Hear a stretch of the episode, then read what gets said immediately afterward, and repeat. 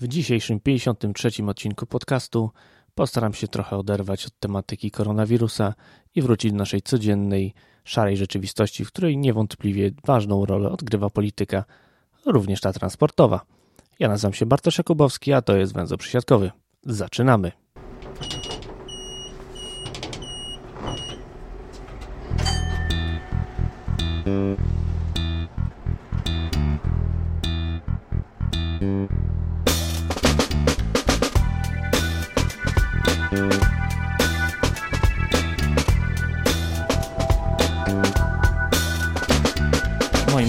Dzisiaj jest y, poseł Paweł Szramka, okręg toruński, Kukiz 15 w koalicji z PSL. Witam bardzo serdecznie.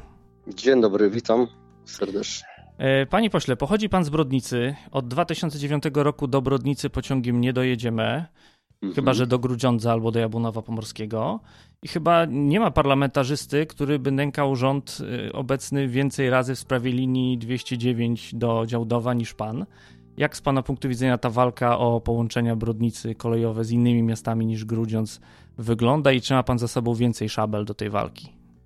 Walka jest trudna, bo nie widać szczególnej chęci, żeby ta linia została uruchomiona, czy to właśnie na przykład do, do Działdowa, Brodnica, która została wyłączona, jeśli chodzi o kole, kolej, e, a ja osobiście no, chętnie bym korzystał, bo na pewno nawet wyjazd do Warszawy byłby E, przyjemniejszy, gdyby mógł zasiąść sobie w pociągu i na przykład poczytać książkę w tym czasie, a nie jechać e, własnym autem. No i myślę, że z korzyścią byłoby to również dla ekologii, bo przynajmniej jeden samochód mniej by jechał, a myślę, że i więcej, bo e, to, że występuje z, z inicjatywą wznowienia tych tej linii do Działdowa to nie jest tylko oczywiście moje widzimisię, ale wynika to z wielu apeli, które docierały do mnie, do mojego biura poselskiego, po to, żeby tą sprawą się zająć. No, jak, jak na chwilę obecną widzimy, nie jest, y, nie jest to przedmiotem w ogóle rozpatrywania. Już y, bliżej jest temu, żeby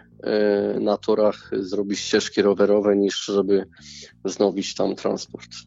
Tak zauważyłem, że temat linii kolejowych to często się też przewija w Pana interpelacjach. Tam widziałem również temat dotyczący linii Żagań Nowa Sól Wolsztyn. Widziałem również temat zlikwidowanej linii 209 tutaj do Brodnicy, ale przez Kowalewo.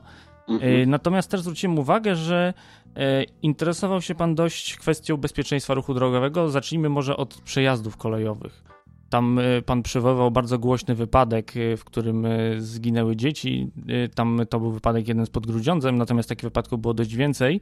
E, mhm. Na czym stanęła ta pana aktywność w tym zakresie? Bo nie ukrywam, że jest to dość ważny element, jeżeli chodzi o bezpieczeństwo i kolejowe, i drogowe, bo to jest ten punkt, gdzie to się wszystko styka. Z mojej perspektywy były to przede wszystkim interwencje mające na celu E, zwiększenie bezpieczeństwa na tych przejazdach, bo skoro giną tam ludzie, to oznacza, że widocznie można jeszcze coś więcej zrobić, żeby były one e, bardziej bezpieczne. A często jest tak, że są one zaniedbane, że rosną jakieś krzaki, które powodują, że e, ograniczona jest widoczność. W czasie zimy potrafi być odcinek przed torami nieposypany niczym, przez co może dojść do tego, że ktoś po prostu nie wyhamuje przed tymi torami, jeśli zbyt późno się zorientuje orientuje. Tutaj oczywiście też y, wiele na pewno jest winy kierowców. Nie jest tak, że tory same zabijają. Prawdopodobnie to kierowcy też y, nie zachowują mm, dostatecznej uwagi, dostatecznej ostrożności, no ale już y, z naszej perspektywy władz państwowych, władz samorządowych należy dojść do takich rozwiązań, które jak najbardziej maksymalnym stopniu zabezpieczałyby kierowców, nawet w momencie, kiedy popełniają błąd. Co do popełnienia błędów przez kierowców, y, też zwracał Pan uwagę na dość ciekawą rzecz, a mianowicie yellow box na skrzyżowaniach. Tutaj jakby mhm. ministerstwo również kolejny raz odpowiedziało, że w zasadzie to się nic z tym nie da zrobić. Y, skąd w ogóle zainteresowanie u Pana tym pomysłem, bo to jest dość ciekawy pomysł z Wielkiej Brytanii. Jeżeli ktoś ze słuchaczy nie wie, to już informuję. Yellow Box to jest takie oznakowanie na skrzyżowaniu, takiej powierzchni skrzyżowania, na którą zgodnie z prawem już teraz nie wolno nam wjechać, jeżeli nie mamy możliwości zjazdu ze skrzyżowania. Skąd ten pomysł i y, co by, będzie Pan dalej robił, jeżeli, jeżeli nadal będzie Pan zainteresowany wprowadzeniem takiego rozwiązania w Polsce? Jest to kolejny pomysł y, związany z tym, że właśnie interesuję się tą tematyką. Myślę, że każda kolejna interpelacja powoduje, że to, że ktoś tam ją zauważa i przez to ludzie zgłaszają się do mnie z kolejnymi pomysłami i przez to, że jesteśmy, w, nasza kula ziemska jest globalną wioską, wszyscy podróżują z coraz większą swobodą, to widzimy, jakie są rozwiązania w innych państwach i widzimy, że te rozwiązania y, są skuteczne. Poza tym y, proponowałem na przykład też y, to, żeby przed y, zapaleniem się żółtego światła dla kierowców y, światło zielone migało przez dosłownie kilka sekund, bo uważam, że jeśli mamy drogę szybkiego ruchu i na tej drodze znajdzie się na przykład samochód ciężarowy jadący z prędkością około 90 km na godzinę, to jego długość hamowania jest, droga hamowania jest o wiele dłuższa niż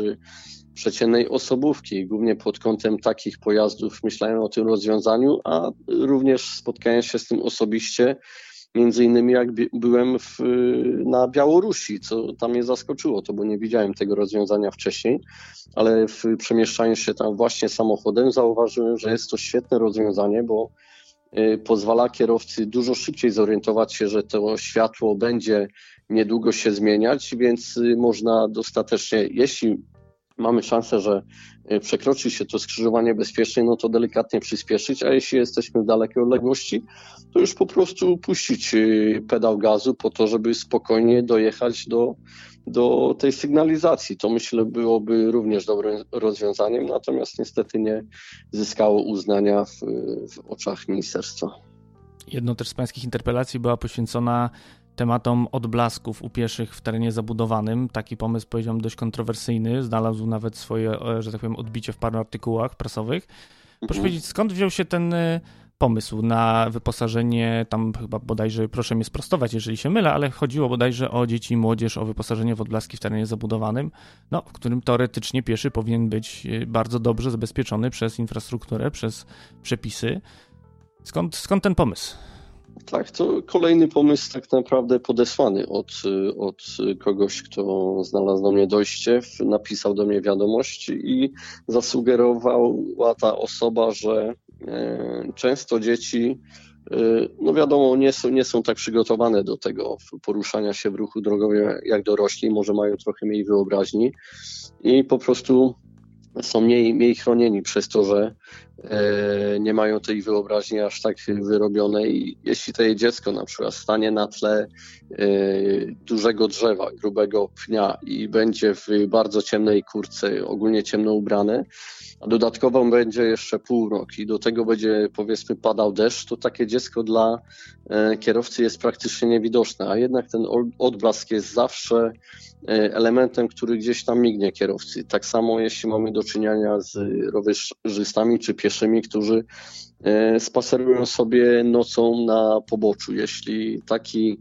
e, pieszy czy rowerzysta ma jakikolwiek, nawet najmniejszy odblask, jest e, widziany z o wiele większej odległości niż w momencie, kiedy to często bywa, gdy już mijamy tego pieszego czy tego rowerzystę, który gdzieś tam poboczem idzie. Więc to wszystko te wszystkie kwestie, które poruszałem na względzie mają przede wszystkim poprawę bezpieczeństwa. I ja tutaj nigdy nie twierdzę, że mój pomysł jest zawsze najlepszy, że takie rozwiązanie by się sprawdziło, ale staram się pobudzić wyobraźnię, czy to w Ministerstwie Infrastruktury, czy w innych resortach, czy może takie rozwiązania mogłyby się sprawdzić, bo wiele z tych rozwiązań, które proponuję, funkcjonują w innych państwach i to z powodzeniem.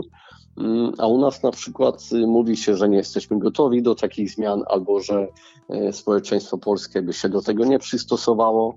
No ja jestem nie do końca pewny, bo na przykład y, masę Polaków wyjechało do Wielkiej Brytanii, gdzie można przejść na czerwonym świetle na przejściu dla pieszych, kiedy upewnimy się, że jesteśmy bezpieczni, że nic nie nadjeżdża. I nie widzę, żeby jakoś nadzwyczaj Y, dużo Polaków ginęło tam na pasach. Myślę, że wręcz przeciwnie, że taki uczestnik y, ruchu drogowego i pieszy są o wiele bardziej świadomi, że muszą sprawdzić i przejść wtedy, kiedy będą absolutnie bezpieczni, a nie wtedy, kiedy wyświetla im się zielone światło, bo kierowca, który jedzie przed tym przejściem, również może się zagapić. Także musimy patrzeć nie tylko na zielone światło, ale na to, czy jesteśmy absolutnie bezpiecznie. Skoro mówimy o bezpieczeństwie pieszych, to muszę zapytać, czy, bo nie widziałem pana na liście, że tak powiem, członków Sejmowego Zespołu do Spraw Bezpieczeństwa Ruchu Drogowego. Czy był pan na pierwszym posiedzeniu, na którym była omawiana kwestia pierwszeństwa pieszych? Jak się pan odnosi do tej propozycji?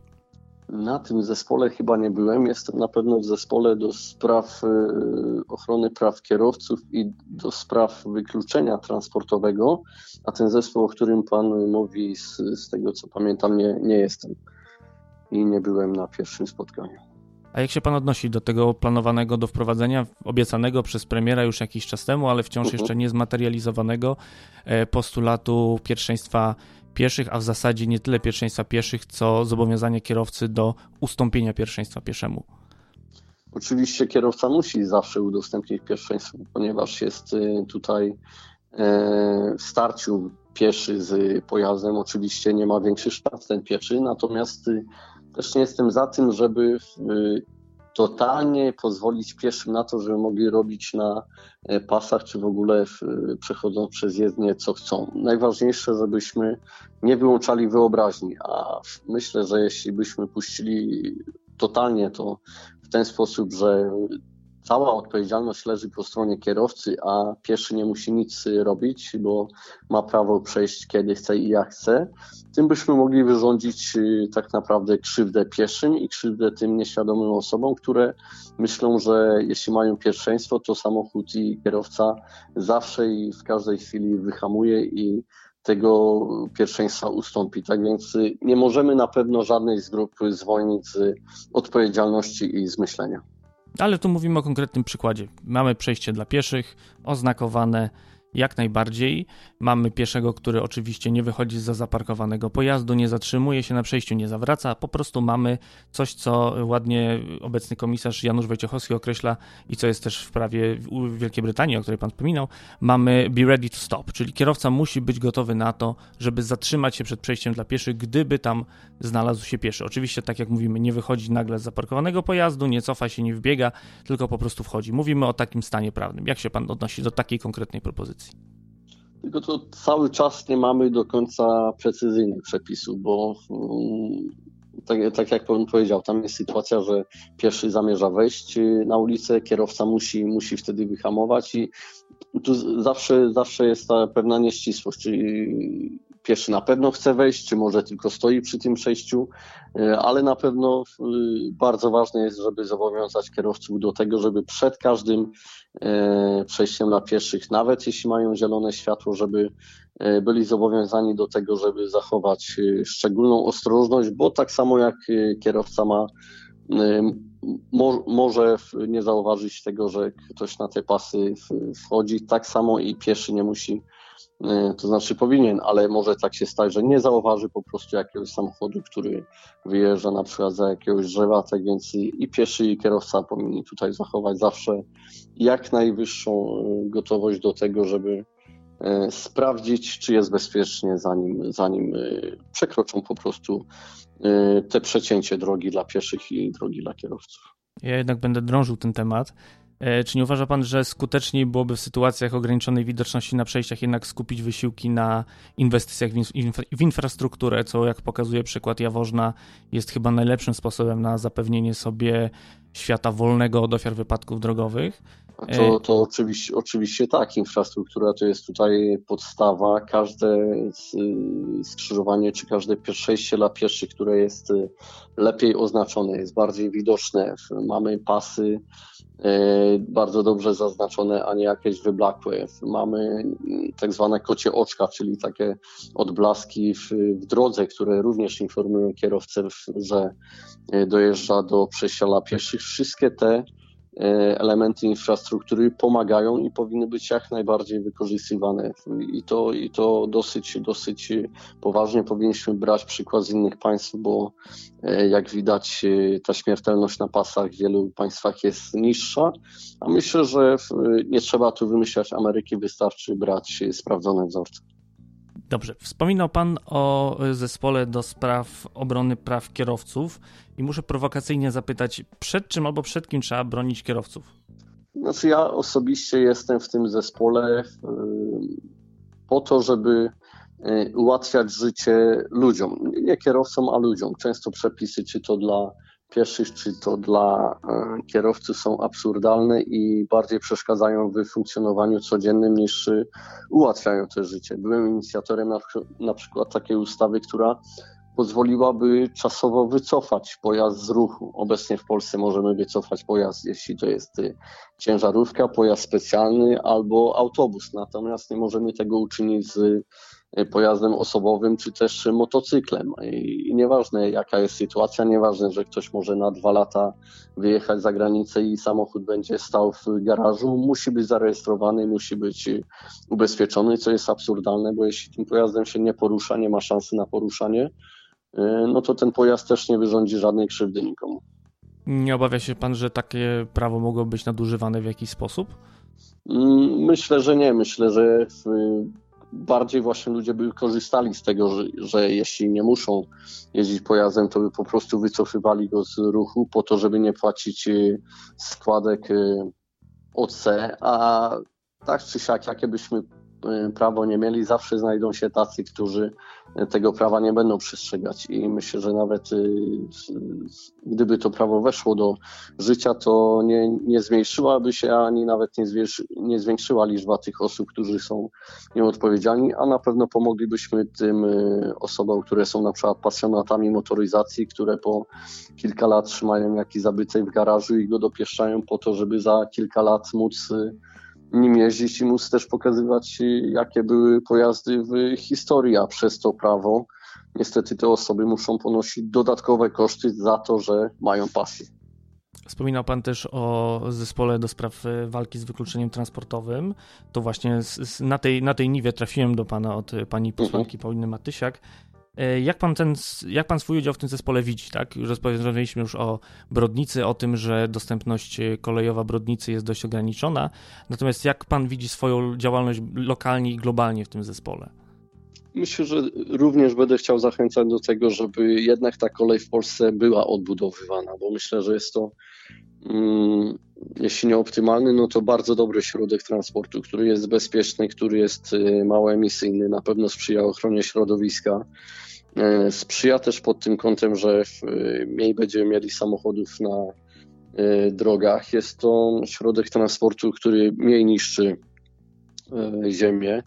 Tak więc pod tym kątem powinniśmy, powinniśmy brać przykład również z innych państw, gdzie ta kolej się rozwija, gdzie jest wykorzystywana i często są głosy, że ona jest nieopłacalna. Może jest nieopłacalna dlatego, że jest w jakiś sposób źle zarządzana, może bilety są za drogie, może połączenia są nie o tych godzinach, o których powinny, bo często właśnie dostawałem też y, prośby o interwencję, że na jakiejś trasie jest y, linia kolejowa, natomiast odjeżdża o takiej godzinie, gdzie nikt nie może z tego skorzystać, bo jest na przykład 5 y, minut po równej godzinie 8, a wiadomo, że raczej o tej godzinie no to każdy dojeżdża do pracy, a nie Y, odjeżdża, więc kil, kilka takich elementów, które na pewno będzie można poruszyć, to to jak usprawnić kolej, jak y, doprowadzić do tego, żeby była dostępna do jak najszerszej liczby mieszkańców, bo ona ma właśnie służyć mieszkańcom, a będzie to możliwe wtedy, kiedy będzie doprowadzona do wielu miejsc, po to, żeby ludzie mogli jak najszerzej z niej skorzystać. Tak, natomiast w tym momencie jakby kolej, nie licząc oczywiście naszego obecnego kryzysu koronawirusowego, który jakby mhm. zahamował transport zupełnie, kolej w Polsce zaczęła nawet już w tym momencie wznosić się, tak, oczywiście nie jest to poziom sprzed lat, natomiast jakby te linie dotyczące przewozów pasażerskich w kolei i w transporcie autobusowym niestety w Polsce się już przecięły i tutaj pada jakby pytanie też o tą drugą gałąź, tak, o tą jakby drugi filar, czyli połączenia autobusowe. Mhm. Tu muszę za zadać kolejne prowokacyjne pytanie, ponieważ y, w poprzedniej kadencji, kiedy był pan posłem, y, podobnie jak większość klubu Kukiz 15, wstrzymywał się pan od głosu nad ustawą dotyczącą Funduszu Rozwoju Połączeń Autobusowych. I chciałem zapytać o, o motywację i też jak pan ocenia tę ustawę i jej funkcjonowanie. Będę szczery i powiem, że kompletnie nie pamiętam tej ustawy. Jeśli pan prześledzi poprzednie, e, poprzednią kadencję, to takich głosowań mieliśmy tysiące, tak więc nie jestem w stanie pamiętać absolutnie każdej ustawy i też teraz nie będę w stanie odpowiedzieć panu, dlaczego wtedy się wstrzymałem. A jak obecnie pan ocenia funkcjonowanie tego instrumentu, jakim jest Fundusz Rozwoju Połączeń Autobusowych. Czy to będzie, czy to jest, czy to będzie narzędzie odpowiednie do walki z wykluczeniem transportowym, czy jednak trzeba poszukać czegoś innego?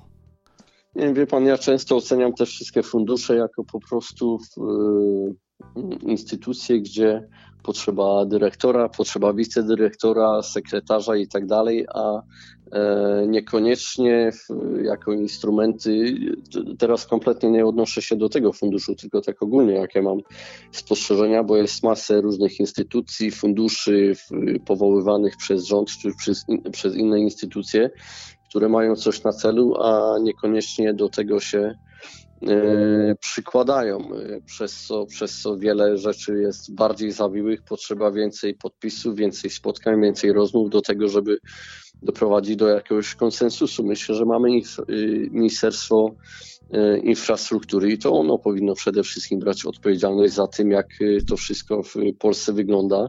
Myślę, że problemem jest również mnogość wszelkich spółek, spółeczek, które są odpowiedzialne za to, jak transport w Polsce wygląda. Jeśli weźmiemy sobie na wspomnianą kolej, no to tam są osobne spółki od drukowania biletów, od torów, od pociągów i tak dalej.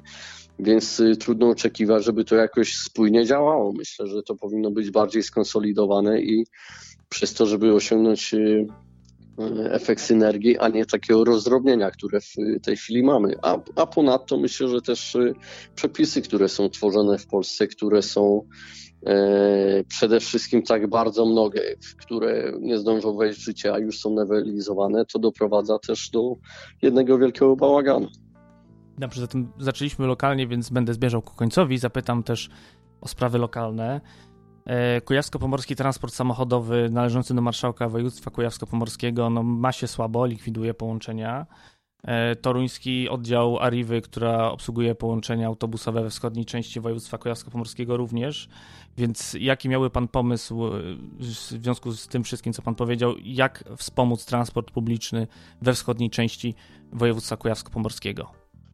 Tutaj bym widział raczej rolę i Ministerstwa Infrastruktury i może wspólnie z zespołem, który powołała pani poseł y, Matysiak, po to, żeby wsiąść właśnie wspólnie z ekspertami, po to, żeby wziąć na tapetę y, przykłady y, z innych państw, gdzie jednak ta kolej funkcjonuje, gdzie przewozy autobusowe również funkcjonują i popatrzeć, co u nas jest nie tak, że to się nie opłaca. I też myślę, że spojrzeć do własnego garnuszka, czy na pewno pieniądze, które przeznaczane są na te wszystkie programy, na rozwój infrastruktury i rozwój przewoźników, czy to kolejowych, czy autobusowych, trafiają tam, gdzie powinny, bo obawiam się, że często e, duże pieniądze, które są przekazywane na e, różne inwestycje, są roztrwaniane na wiele, wiele e, rzeczy, między innymi administracyjnych, biurowych, które zabierają nam czas, a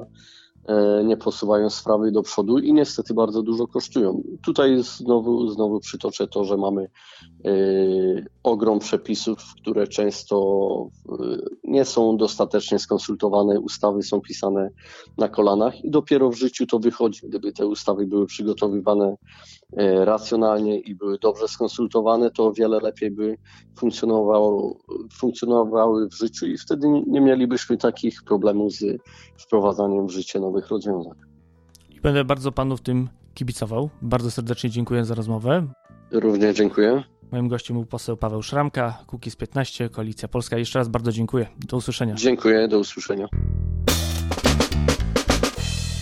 Tradycyjnie na zakończenie chciałem serdecznie podziękować wszystkim patronom podcastu, a w szczególności Piero, Pawłowi Zegartowskiemu, Pawłowi Szczurowi, Tomaszowi Tarasiukowi, Monice Stankiewicz, Kubie Czajkowskiemu, Pawłowi Łapińskiemu, Andrzejowi Kaszpirowi Kaźmirowskiemu, Peterowi Jancowiciowi, Janowi K., Jerzemu Mackiewiczowi, Piotrowi, Jakubowi Kucharczukowi, Julii Widłak i Michałowi Cichoszowi. Jeżeli chcecie dołączyć do grona patronów, serdecznie zapraszam na patronite.pl ale lepiej w tej trudnej koronawirusowej sytuacji wesprzeć kogoś bardziej potrzebującego pomocy. Na dziś to wszystko. Do usłyszenia.